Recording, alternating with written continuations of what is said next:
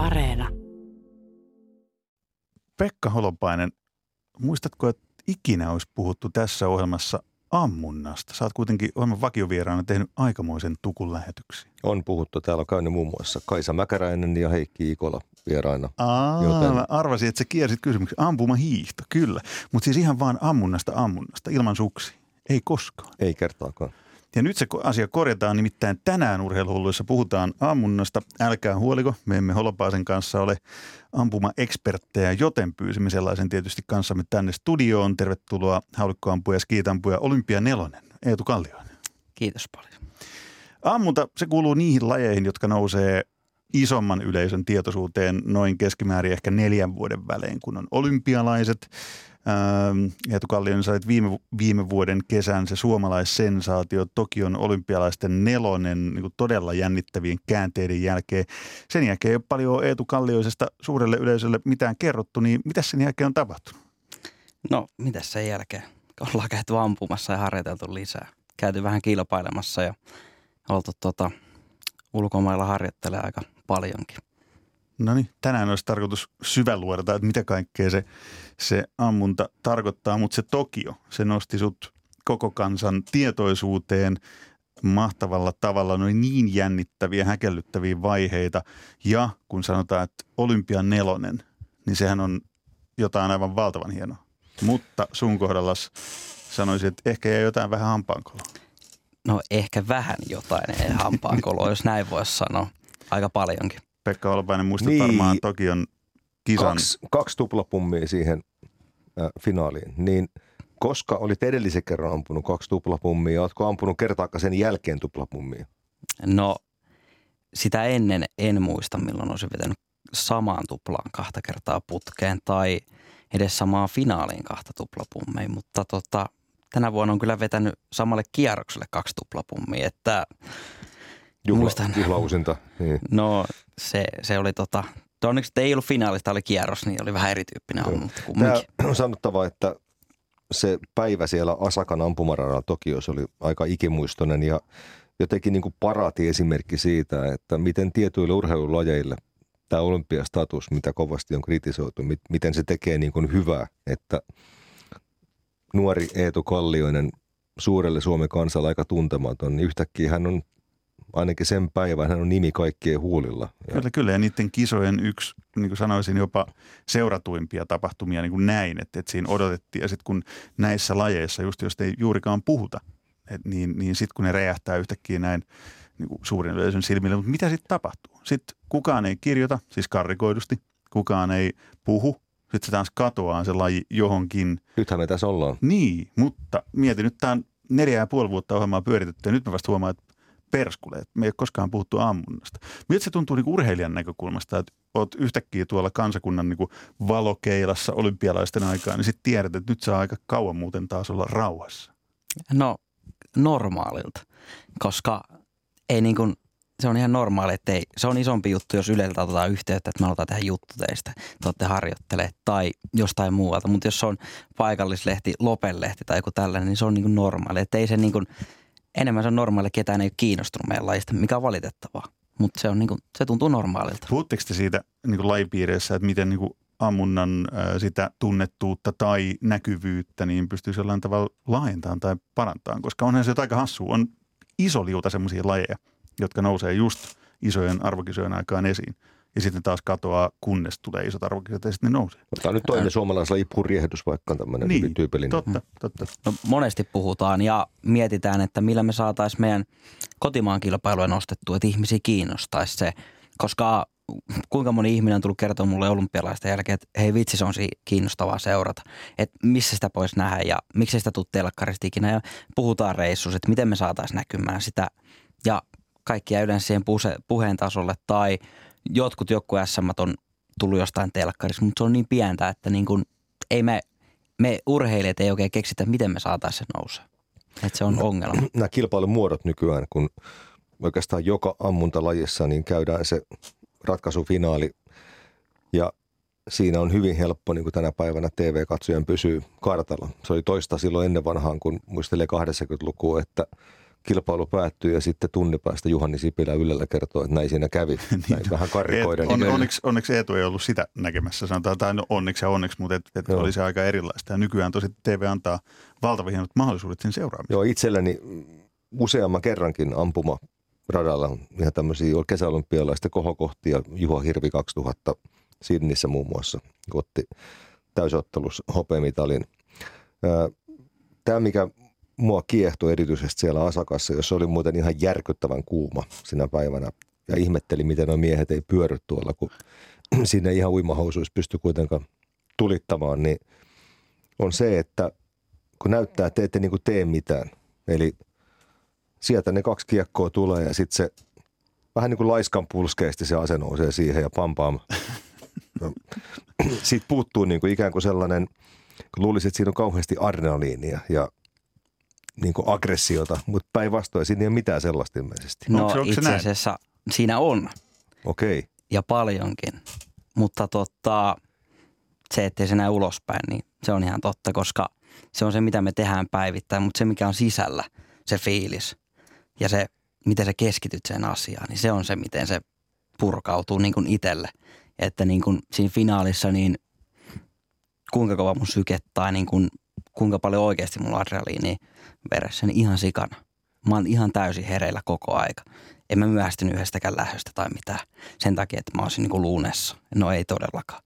Vaan, mutta se ei vaan ulospäin näytä siltä, että niin kuin, koska se on sitä, mitä me ollaan harjoiteltu ja tehty koko aika ja se on niin kuin yksinkertaisen näköistä. Niin, että siinä ei voi niin kuin kauheasti alkaa elämöimään, koska laji on aika, aika hienosyistä. Että jos sä alat, alat niin kuin leffakohtausta aseen Mm. kanssa niin kuin näyttelemään, Mm. niin sittenhän se menee ihan, ihan pipariksi. No, No, mä olen toki kyllä. kuullut ja lukenut, että siis skiit tai trap-ampujan, siis tämä veljes tai sisarlaji, niin Mm. syke saattaa olla 175 ampujalla siinä. No. No. Mikä vastaa Topi Raitasen sykettä jossain ylämäkivedossa. Joo, ihan varmaan. Joo, en, en, ole siis, en ole kisassa ikinä mitannut, että harjoituksessa kyllä, mutta jos miettii, että kun vaikka joku tiukka ratkontatilanne tai esimerkiksi Tokiossa viimeinen kierros, viimeinen nelosen tupla, niin muistan kun kädet ja jalat tärisi, kun otin kiekkoa, niin silloin on ollut syke korkealla. Mutta se on ihan mahtavaa. Siis se on yksi parhaimpia asioita koko hommassa. Tota, Eetu Kallio, niin kuin sanoit tuohon, että, että jo, että kun se on se, mitä te teette ampujat niin kuin jatkuvasti, niin mua kiinnostaa valtavasti asia, mistä, mistä on vielä puhuttu vähemmän tai mitä on vielä näytetty meille vähemmän kuin itse näitä ammunta kilpailua, nimittäin sen harjoittelu. Minkälaista se treenaaminen on, mitä kaikkea siihen kuuluu? Niin avaa vähän sitä. No siis ihan pääosin se koostuu ampumisesta. Tämä tieto ei yllätä minua. Ei varmastikaan.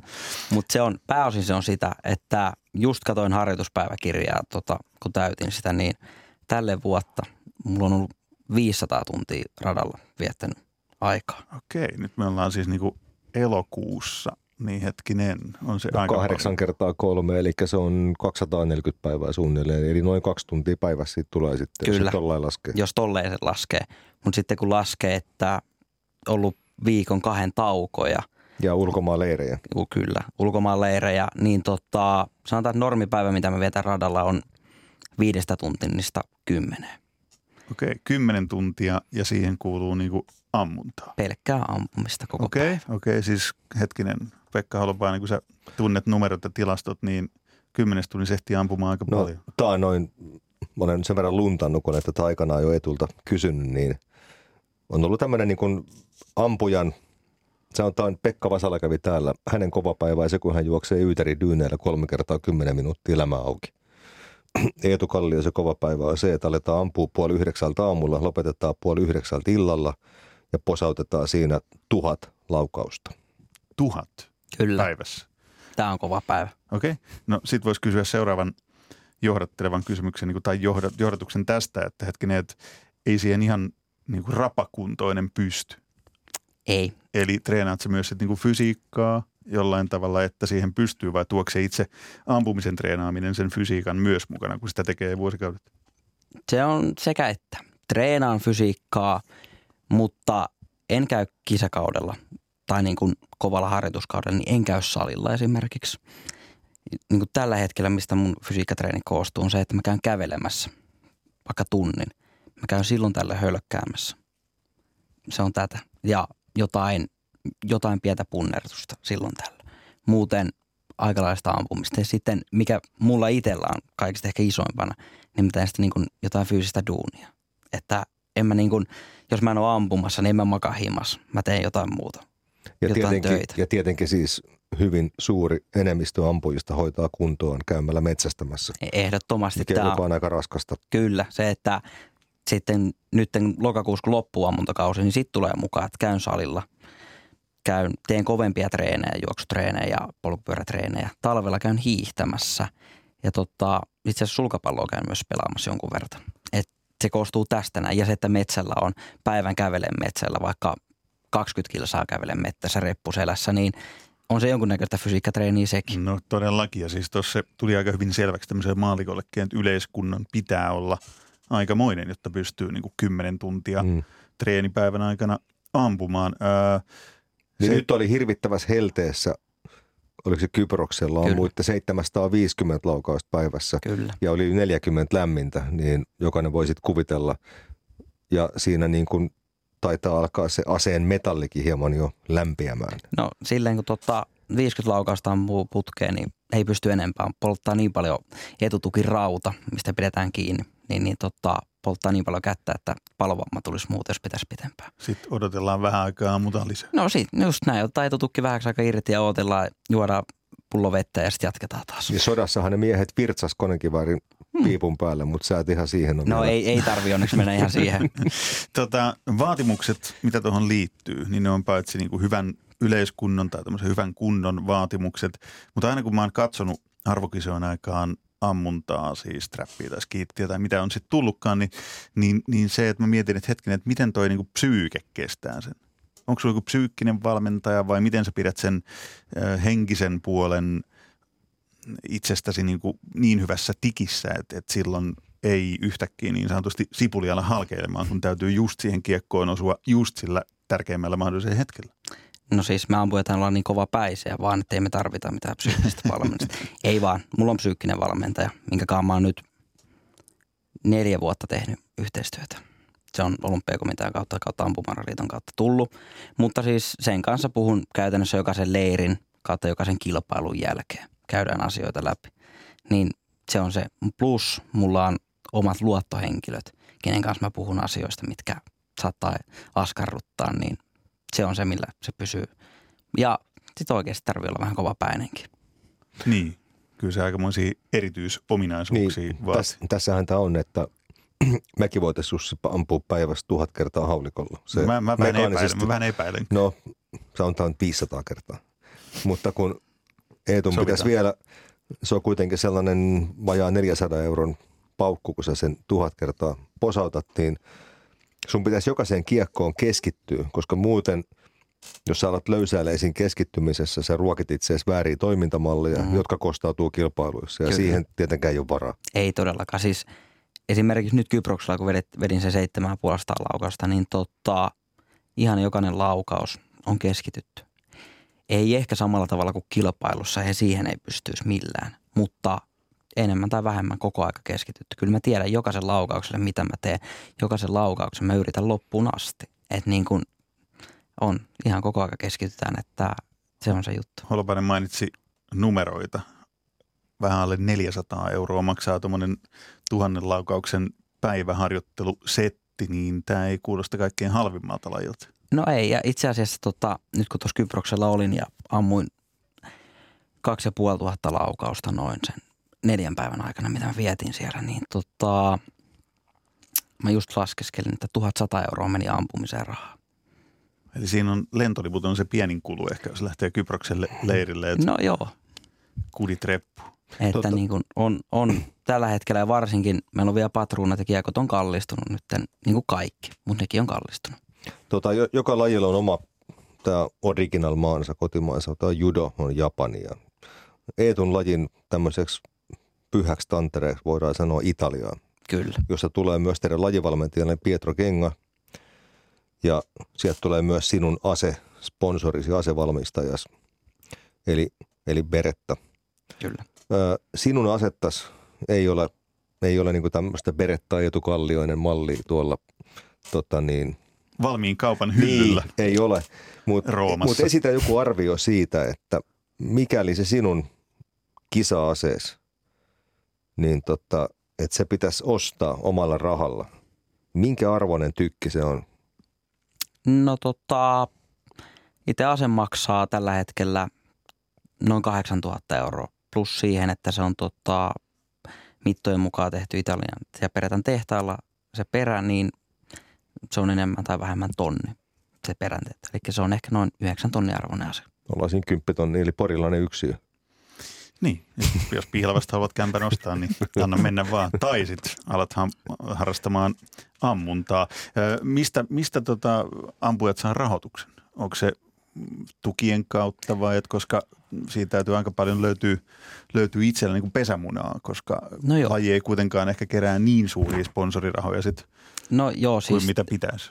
Tällä hetkellä, mistä mun suuri osa rahoituksesta tulee, niin no olympiakomitealta tulee Ampumaroliitolta tulee, mutta ei ihan hirveästi. No opetus- ja kulttuuriministeriölle tulee apuraha. Sitten on henkilökohtaisia sponsoreita ja puolustusvoimat voi lukea yhteen tähän, eli työnantajani, niin millä mä pystyn treenaamaan, niin se on ehkä niin kuin jopa tällä hetkellä isoin ja merkittävin, että ilman puolustusvoimia niin en mä pystyisi treenaamaan päivittäin sitä kymmentä tuntia. Eetu Kallioinen, Pekka Holopainen otetaan tähän väliin keskustelu ihan toinen näkökulma, nimittäin kirjailija Minna Lindgrenin Pakinan vuoro. Kuunnellaan, mitä sieltä tällä kertaa tulee ja jatketaan sitten keskustelua. Ampuminen lienee ihmiselle lajityypillinen ominaisuus, jonka merkitys on ihmiskunnan kehittyessä heikentynyt, mutta ei kadonnut. Sitä pidetään vanhakantaisesti maskuliinisena ominaisuutena, ikään kuin maaliin osuminen olisi miehelle luontaisempaa kuin naiselle – ja vaikka asia on itsestäänselvyys, todettakoon se kuitenkin, maaliin osuminen ja ampuminen eivät ole sukupuoleen sidottuja taitoja. Kokonaan toinen kysymys on, miksi naisia on aina kiinnostanut miehiä vähemmän ammuskelu, voipa kyseessä ravinnon hankkiminen, vihollisen tappaminen tai iloinen harrastus. Lentävien esineiden, kuten savikiekkojen ja lintujen ampuminen, on kaiken pyssyttelyn kuninkuuslaji. Onhan selvää, että lentävään asiaan osuminen on vaikeampaa kuin hirven kokoiseen seisovaan objektiin tai paikoillaan pysyvään aina samankokoiseen tauluun. Skeet-ampujat ovat siis ampujista taitavimpia ja kuuluvat samaan aatelisluokkaan kuin lintujen metsästäjät, jotka pitävätkin nelijalkaisten metsästäjiä rahvaana ja kömpelönä harrastelijajoukkona itsensä verrattuna. Ammuttavat esineet sinkoilevat eri suunnista ja ampuja on paikoillaan. Ase ei ole erityisen painava eikä laji muutenkaan kuulu huippuurheilun raskaimpiin. Menestyminen ei edellytä ensisijaisesti räjähtävää lihasvoimaa sen enempää kuin suunnatonta hapenottokykyä ja kestävyyttä. Niinpä voisi kuvitella, että laji sopisi yhtä hyvin miehille kuin naisille ja olisi otollinen edelläkävijä sille, että urheilussa miehet ja naiset voivat kilpailla keskenään. Skeet-ammunta hyväksyttiin olympialaisiin vuonna 1968, se olikin sekalaji. Mutta kuinka kävikään Barcelonan olympialaisissa vuonna 1992. Kiinalainen nainen meni voittamaan skeet-ammunnassa olympiakultaa. Sen sijaan, että tätä olisi juhlittu kaikkialla lajin harrastajien keskuudessa, pidettiin hätäkokous, johon ilmeisesti kutsuttiin vain miehiä. Siellä nimittäin päätettiin, että naiset eivät enää osallistu olympialaisiin skeet-ammunnasta. Siis eivät lainkaan saa osallistua. Näin mentiin yhdet olympialaiset, kunnes Sydneyn kisoihin vuonna 2000 päästettiin myös naiset skeet-ammuntaan. Tosin toki omaan sarjaansa, jotta tuo kauhea Barcelonan skandaali ei pääse toistumaan. Ja skandaali oli siis se, että nainen ampui kaikkia miehiä paremmin. Näin pakinoi kirjailija Minna Lindgren skiit, tai niin kuin pakinassa sanotaan skeet, ampuja. Eetu Kallioinen, minkälaisia ajatuksia heräsi? No siinä oli aika paljon faktaa. Hmm. Mutta tota, olisin sitten... Tota, oli, oliko myös fiktiota? No kyllä siinä ehkä oli vähän pakinaa, se. Pakinaa. Mikä siinä särähti eniten korvaan, hyvässä tai pahassa? No niin, hyvässä ja pahassa se, että onko se tasa-arvoinen laji oikeasti kumminkaan miehelle ja naisille jos te seuraatte miesten ja naisten tulostasoa, niin ei naiset ammu yhtä kovia tuloksia niin kun, se on, kun ne on yhteismitallisia ne tulokset, eli Kyllä. ei ammuta, miehet ei ammu kiekkoa sen kauempaa kuin naiset. Ei, tai, niin. ihan, me ammutaan tällä hetkellä sama kilpailu, 125 kiekkoa, samoina päivinä. kaikki on sama, mutta silti miesten finaaliraja on aina korkeampi ja kovem, niin kuin parhaat tulokset on aina useamman kiekon parempia.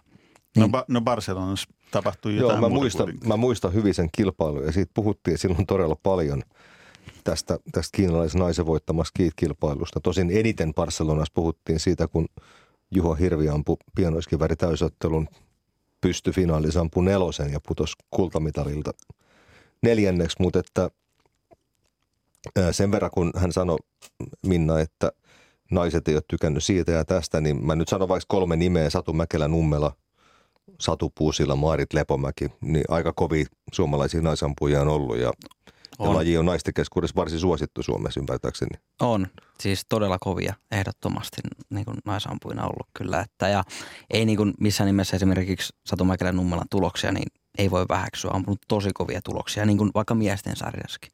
Hän on niin kuin, se ampui 2018 vuonna ampui 123, mikä oli naisten maailmanennätys jonkin aikaa nyt, niin tota, se oli semmoinen tulos, mitä moni mieskään ei Suomessa trapissa ampunut. Niin No siis kymmenen, kymmenen vuotta olympiavoittoon sen jälkeen. Niin, Kyllä. Mutta eikö tästä voisi vetää se johtopäätöksen, että mikä toi Minnan Pakinan vähän provosoivakin idea olisi, että naiset ja miehet samaan sarjaan? Eetu Kallioinen, mitä sanot? ei toimi. Siis nyt ollaan sitten siinä tilanteessa, että mikäli ammunta ehdoin tahdoin haluaa vähentää kiintiöpaikkoja olympiakisoissa, niin, sitten Niin. ammutaan seka- sekakilpailut. Tällä Joo. tavallahan saadaan myös suurempi määrä ampujia olympiakisoihin. No joo, se, se on, mutta tota, Ja jos siinä on ihan selkeä tuommoinen, niin kuin Eetu Kallioinen tästä todistaa, mm. että semmoinen tietty ero, niin silloinhan siinä ei ole mitään mieltä. Niin, siis se on just se, että jos katsottaisiin, niin kyllä siellä finaalissa voisi olla, jos me nyt pääsee tällä hetkellä kahdeksan ampujaa semifinaaleihin, niin siellä voisi olla yksi tai kaksi naista. Mutta en mä usko, että siellä olisi enempää. Tuossa kun puhuttiin taas numeroista, joita on saanut pikkuhiljaa tässä niin kuin kiinni, niin äh, Mäkelän Nummelan 123. Kyllä. Sulla on poikien maailman ennätys 124. Kyllä. Miten kaukana se on siitä täydestä, eli 125? No ei se ole kuin sen yhden vaivaisen kiekko. Niin, mutta onko se, onko se henkinen matka En valtava mä, vai? En mä tiedä, kun se yhtään sen vaikeampi tai pitempi henkinen matka siihen 125 kuin mikään muuhunkaan tulokseen. Että se on, tota, se on vaan tulos muiden joukossa. Se on täydellinen suoritus. Ei se ole mitään sen vaikeampaa. Aika harva urheilija pääsee olympiafinaalissa ampumaan sellaista urheilijaa vastaan, jota voi vähän niin kuin pitää jopa esikuvanaan tai idolinaan. Ja tämä USAn Winnie Hancock selvästikin on, eikä vain sinulle, vaan koko nuoren sukupolven skiitampujille, niin aikamoinen esikuva. On. Mi- mitkä on ne asiat ja ominaisuudet, jotka erottaa Eetu Kallioisen ja Winnie Hancockin, joka otti nyt kolmannen olympiakultansa Tokiossa? No tota, hänellä on vielä tällä hetkellä tekninen suorittaminen on kovemmalla tasolla kuin mulla. Tarkoittaako se toisteisuutta? Joo, se, että se tekee jokaisen suorituksen tismalleen samalla lailla. Ja mä haluan tehdä jokaisen suorituksen tismalleen samalla lailla, mutta mulla tulee epäonnistumisia vielä välillä. Sillä ei käytännössä tuu. Ja lisäksi se on järkyttävän kova kilpailemaan. Se voiton halu sillä on jotain ihan järkyttävää. Ja sanotaanko, että pidän, että itselläkin voitonhalu on, niin kuin, on aika kova ja varmasti lähes yhtä kova, mutta ehkä meitä erottaa tällä hetkellä se, että se on vaan teknisesti niin paljon lahja, parempi, lahjakkaampi ja no siihen se kaikki perustuu. Se on vaan tekni, teknisesti niin järkyttävän lahjakas ja hyvä ja se uskoo itteensä, kun pässi suuriin sarviinsa. Niin tämä on se, miksi se on niin hyvä. No vaihtuuko valtikka sitten Pariisissa Totta kai, 2024? totta kai. Eli siellä Eetu Kallioinen tavoitteet on selvät. No ihan yhtä selvä ne oli kuin tuota Tokioon lähtiessäkin. Niin. Tokioon lähdettiin voittamaan ja EMI lähdetään voittaa ja MMI lähdetään voittaa ja vaikka piirin mestaruuskilpailu lähdetään voittaa, niin lähdetään myös Pariisiin. Pidän, Ja ja pidän, pidän, tästä, pidän Kyllä. tästä asenteesta. Ja kohtahan on EM-kilpailut ja MM-kilpailut ja niissä jaetaan ekat maa, maa- maapaikat tonne Pariisin kisoihin. Ja nehän on nimenomaan maapaikkoja. Kyllä. Eli jos sun tuloskuntois romahtaa ennen Pariisia, niin tiedä vaikka No, ää, kumppanisi Lari Pesonen. esimerkiksi. Joo. Hän, hän voisi sitten lähteä siinä tapauksessa mun paikalle tai... Mutta mut en, tajua antaa sen romahtaa ilmeisesti. No ei, ei tietenkään. Tämä viehätti mua kovasti silloin Tokion jälkeen, kun Eetulta kysyin sitä. Kun tämä neljäs sija nyt kuitenkin oli isolla osalla suomalaisia iso positiivinen yllätys, kun siitä pieni pettymys mitalimenetyksestä huuhdeltiin pois, niin se oli mukava kuulla, että sinulle itselle se ei ollut millään tavalla yllätys, vaan se oli niin kuin minimitavoite, että siellä finaalissa ammutaan mitaleista ja Ja sitten tietenkin siinä tilanteessa oli, oli pettymys tämä neljänneksi jääminen, mutta tätä ammunnan tasoa maailmalla, ammuntahan on hyvin globaali urheilumuoto. Kaikkialla maailmassa ammutaan aseilla välillä paremmassa välillä huonommassa tarkoituksessa ikävä kyllä, niin tämä kilpailu pronssimitalisti oli kuvaittilainen 57-vuotias kaveri Al Rasidi. Kyllä. Ja mä satuin istumaan vielä kuvaitin huutosakin takana siellä radalla ja sehän oli ihan mieletön meininki, mikä heillä oli päällä siinä. Joo, ihan varmasti. Koska näissä arabimaissa tämä haulikko on muuta aika kova juttu jostain syystä. On joo, siis ne, se on niin kuin just mistä näitä arabimaita, mitä on, niin se on tosi kova juttu ja, ja ne on tosi koviakin vielä siellä maissa. Ja ehkä se on, ehkä niissä maissa ei ole niin kuin tuollaiset muut urheilulajit, ei ole välttämättä niin kovia. Että ammunta on niin kuin tosi iso juttu niillä. Tota, taas huomionarvoinen pointti. 57-vuotias olympiamitalisti. Eli miten pitkään ammunta niin kuin ammuntaa voi jatkaa huipputasolla? Onko siinä mitään ylärajaa? Toi vähän kuulostaa siltä, että, että se on laji, jossa niin kuin ei tule vastaan se, että no sä oot 40 ja ikä loppuu, että siirrypäisi jo niin kuin urheilija eläkettä nauttimaan. No joo, en, en usko, että niin kuin ainakaan sinne 60 asti vähintään sä varmasti voit ampua huipulla. Miksi vaikka pitempääkin. Toki jossain vaiheessa tulee fakta eteen, että sä alat hidastua, sä alat vanhenee, sun näkö alkaa heikkenee – nämä tulee jossain vaiheessa vastaan, mutta ei ainakaan Rasidilla tullut vielä. Että itse asiassa tämä oli hauska. Me oltiin Kyproksella President Cupissa viime syksynä. Se oli niin kuin aina semmoinen maailmankapin finaali, mihin oli 12 kutsuttuja. Siellä vähän kokeiltiin uusia kilpailusysteemejä ja oli aika pitkä päivä, päivä ja sitten se päivitteli siinä, että että ei hän jaksa näin pitkiä päiviä. Kello oli jotain kolme, että finaali alkamassa viideltä. Että ei hän jaksa näin pitkiä päiviä. Ei näissä ole mitään järkeä. No ei mitään, se meni finaali ampu, tämä oli semifinaalivaihe. Se ampui parhaan tuloksen siinä. Sitten mä naureskelin itseksi. Niin kaveri sanoi, että se ei jaksa ja se pistää parhaan tuloksen kaikista. Että no et vissiin jaksa. tai mitä se olisi sitten, jos sä jaksaisit. Että. Tässä niin. oli ruotsalainen ampuja Ragnar Skanåker, joka oli tällainen vapaa-pistoli-legenda, niin hän oli ihan mm, ampu maailmankapissa maailman parhaita tuloksia vielä lähes 70-vuotiaana, mutta tässä katsannossa lienee pistoliammunta vähän eri juttu kuin haulikkoammunta. Joo, kyllä mä niin kuin pistoliammunnan, se on ehkä, se on rauhallisempi laji. Meillä on kumminkin tärkeää se, että kun se kiekko lähtee, niin silloin sun pitää olla täysin valmiina, sun pitää reagoida samaan aikaan, kun se kiekko lähtee. Ja nyt täytyy legenda tarkistaa heti. Eli olen kuullut, että olet pudottanut 10 kautta 10 kiekkoa ampumalla niitä lonkalta. Onko näin? Kyllä. Avataan tämä nyt vähän Eli vielä. nostamatta asetta ollenkaan tähtäyslinjalle. Eetu on siis heittimistä tulee kiekko ja hän ampuu ne tähtäämättä lonkalta alas. Kyllä. Ja niin kuin tähtäämättä. Tähtäämättä siis sille, että jos mä normaalisti ammun Huppista. tuplia, niin mä nostan aseen poskelle. Niin tos mä en tee sitä, se on vaan tossa niin kuin lonkalla, lonkkanauhalla meidän lähtöviivalla ja mä ammun siitä. Tänä vuonna mä ammuin kavereittain yhden kierroksen skiittiä. Mä ammuin 22 25 se on mun skiittikierroksen niin ennätys. Sillä pärjää SM-kilpailuissa komeasti. No, kyllä se jossain varmaan pärjää. Tässä pätee aika hyvin tämä lajin helppous viehättää Eetu Kallio sen suhteen. Tätä, metsästys tuli mainittua tuossa Minnan pakinassakin. Kyllä. Niin voisi kuvitella, että jokainen ampuja harrastaa metsästystä. Ollaanko oikein jäljellä? No ei ihan. Itse asiassa aika moni ampuja on sellainen, että ei harrasta metsästystä. Jotenkin tämä, jotenkin tämä mieleyhtymä on ymmärrettävä, mutta nyt kun mä sanoin sen, niin sehän kuulosti ihan älyvapaalta. Niin jos ajatellaan vaikka niin kuin pistoliampujat tai ilmakivään, ilma-aseampujat, niin. niin ei välttämättä ole semmoista yhtymäkohtaa, mutta Hei. sanoisin, että haulikkoampujista varmaan aika suuri osa. Aika suurin osa, mutta sitten taas, että kuinka paljon. Että voi olla esimerkiksi, että joku käy pelkästään sorsahdin aloituksesta, se on se metsästys. Tai joku käy jossain kyyhkyähdissä tai joku käy hirvimettällä, mutta sitten joku tekee sitä vähän enemmän myös. Että no se ainakin saisit osumatarkkuuden siihen, että ei edes hirveästi niin, kuin, niin sanotusti... Haavakoita. Niin, haavakoita. No joo, ei niitä yleensä hirveästi jää, että, mutta sanotaanko, että yllättävän helppo siitä linnusta on silti ohjaampua. Tätä... Ja, ja hyvä niin, se on, molemmilla pitää mahdollisuus. Totta kai, se on, se on osa metsästystä, että jos, jos joka laukauksella osuisi ja aina saisi saalista, niin – ei se ehkä ole sitten enää metsästystä.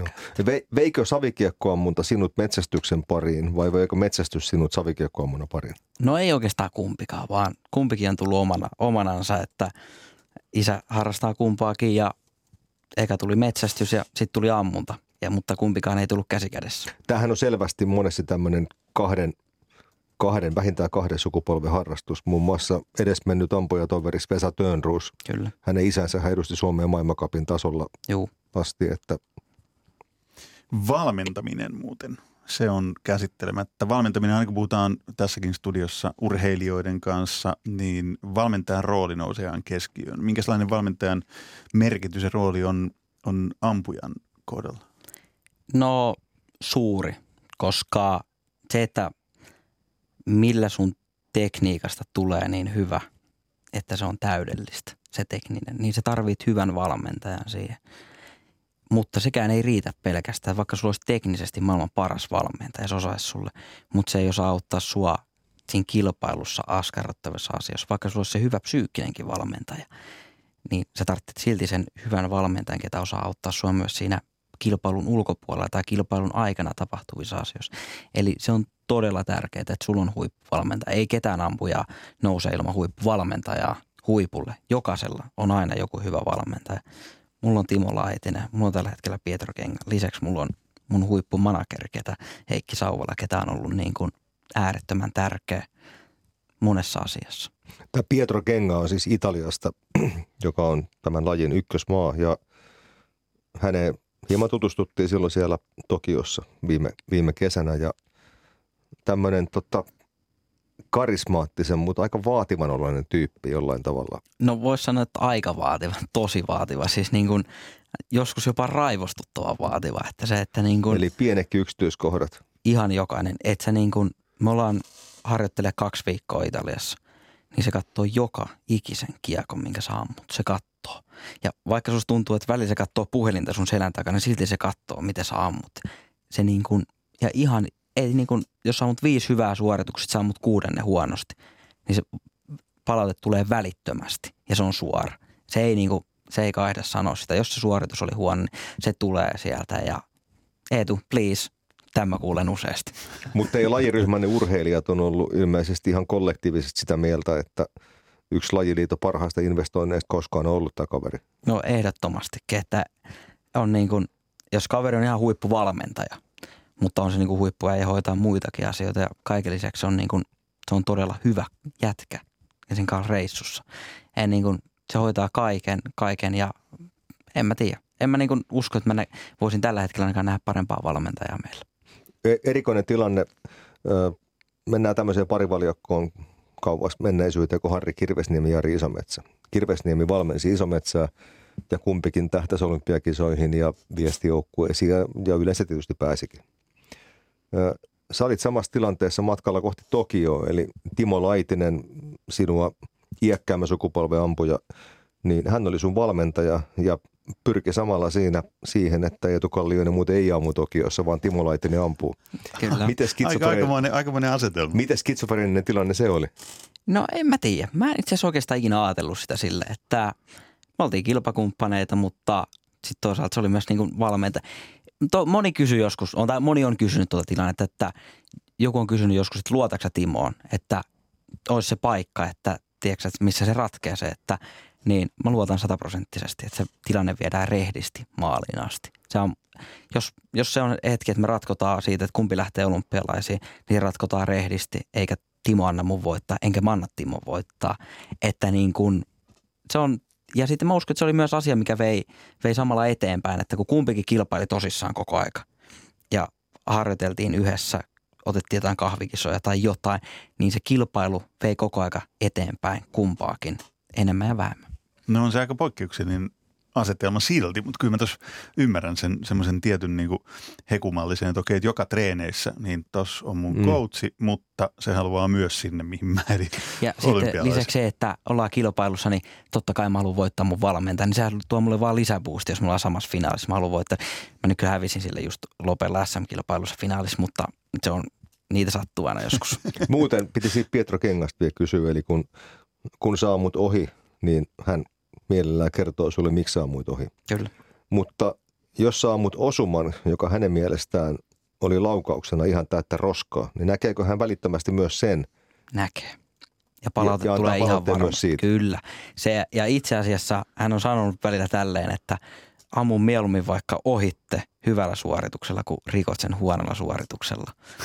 Ja, Että on vähän niin kuin väärin sammutettu niin, tyyppinen. ja se, tota, se aiheuttaa mussa kyllä niin kismaa, että mun ajatus on kumminkin se, että mä haluan rikkoa jokaisen kiekon ja okei, jos se on huono suoritus teknisesti, niin se ei ole hyvä juttu, en mä sitä halua, mutta silti mä haluan rikkoa sen jokaisen kiekon aina. Niin se, että se, se, on, se ajattelee tälleen. Tota, yksi suure on jäänyt kysymättä Eetulta, eli kun sieltä tulee heittämistä kaksi kiekkoa ja ne lähtee, miten kauan saa kulua siitä hetkestä, että on liian myöhäistä, että ne on karannut kentästä ne kiekot? Eli minkä ajan sisällä niiden kahden laukauksen on lähdettävä?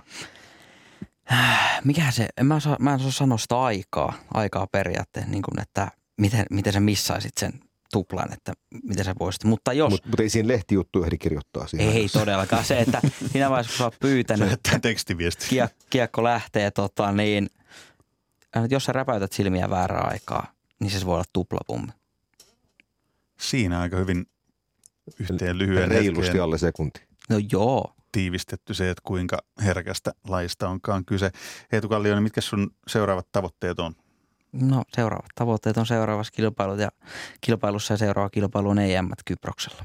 Ja sitten se pitkän tähtäimen tavoite. No se on sitten taas siellä seuraavissa olympialaisissa, jos sellainen pitkän tähtäimen tavoite, mutta yleensä mä oon pysynyt pelkästään siinä seuraavassa kilpailussa. Se on Ja- aika hyvin Ja toiminut tähän sitten on MM Kroatiassa muistaakseni Kyllä, ne on lokakuussa sitten. Osiekin kaupungissa, Kyllä. jossa muuten oli raivoisat taistelut Jugoslavian sisällissodassa, mutta onneksi nyt ammutaan rauhanomaisissa merkeissä. Luojan kiitos. Hei, yksi asia mun piti kysyä vielä. Tuohon kun puhuttiin harjoittelusta ja nyt kun kerrankin puhutaan ammunnasta myös tässäkin ohjelmassa, niin, niin ö, minkä ikäisenä, jos haluaa aloittaa tämmöisen harrastuksen, minkä ikäisen se onnistuu? Tämä oli vielä tämmöinen yksi tyhmä kysymys, mikä mun piti muistaa kysyä. Minkä ikäisen Eetu Kallioinen sä aloitit ja mikä se ikä on, jolloin on sopivaa ottaa niin ase käteen ja alkaa ampua kiekkoja?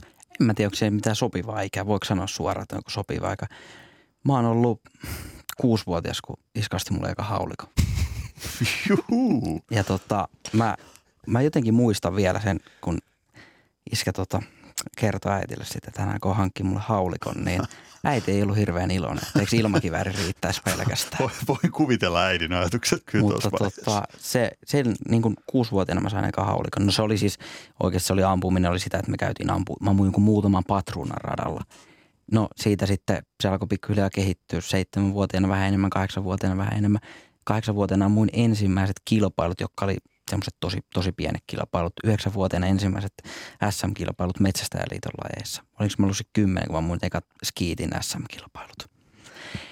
Että mikä on sopiva ikä aloittaa, niin No ehkä... kuusi. No niin, ei mä tiedä, olisiko ehkä pitänyt aloittaa sillä. Mun saattoi niin kuin tulla, mulla oli vähän teknisiä vaikeuksia sen takia, koska olin nuori ja olin aika pieni kokonenkin myös silloin ja, ja tota, ase paino paljon. Mutta toisaalta onko se osa mun vahvuutta se, että mä oon aloittanut niin nuorena. Sanoisin, vähän tuli mieleen Kalle Rovanperä, joka alkoi No mä rallia ajamaan todella nuorena poikana, niin ei se ainakaan haittaa sitä kehitystä. toi Greg Duplantis, eli Armand Duplantisin isä, niin puhutaan tästä parhaisesta erikoistumisesta, niin hän sai eka hauliko kuusivuotiaana, niin Armand Duplantis sai eka seiväsyppipaika viisivuotiaana No niin. kodinsa takapihalle. Mm. Että ihan hyvä siitä tuli. Ja kyllä, kyllä mä uskon, että se on, ollut, se on ollut iso syy siihen, että ja siis mä sain ensimmäisen oikein haulikon silloin, mutta kyllä mä sitä ennen vedin leikkipyssyllä rataa edes takas ja just tota, itse asiassa managerini kanssa oltiin menossa tekemään hänelle tatuointia. Hän otti tatuoinnin, kun olin Tokiossa finaalissa, lupas mulle vuonna 2014 reissussa oltiin ekan kerran hänen kanssaan ja lupas mulle, että tai itse asiassa oltiin harjoittelemassa italialaisen ampujan radalla, Ennio Falcon, ketä on voittanut 96 olympiakultaa. Otettiin yhteiskuva hänen kanssaan ja hän kertoi tämän tarinan. Mä en ihan muistanut täysin, että se meni tälleen, mutta että mä olin autossa sanonut sitten, että, että mäkin aion olla joskus olympiafinaalissa. Ja sitten se oli naureskellut silleen, joo joo, että katsotaan nyt. Mutta jos teet sen, niin otan tatuoinnin. No, pari viikkoa sitten käytiin vetää leimasen jalkaa. Eli minkälainen leima siitä tuli? Siihen tuli tota, olympiarenkaat, mun nimikirjoitus ja Tokio 2020. Ai, ai, ai. Tähän, Pohkeeseen vedettiin sellainen. tähän tarinaan on mitä parhainta lopettaa. Kiitos hersyvästä silmiä, korvia, aivoja avaavasta keskustelusta Eetu Kallioinen, Pekka Holopainen. Kiitos paljon. Kiitos paljon.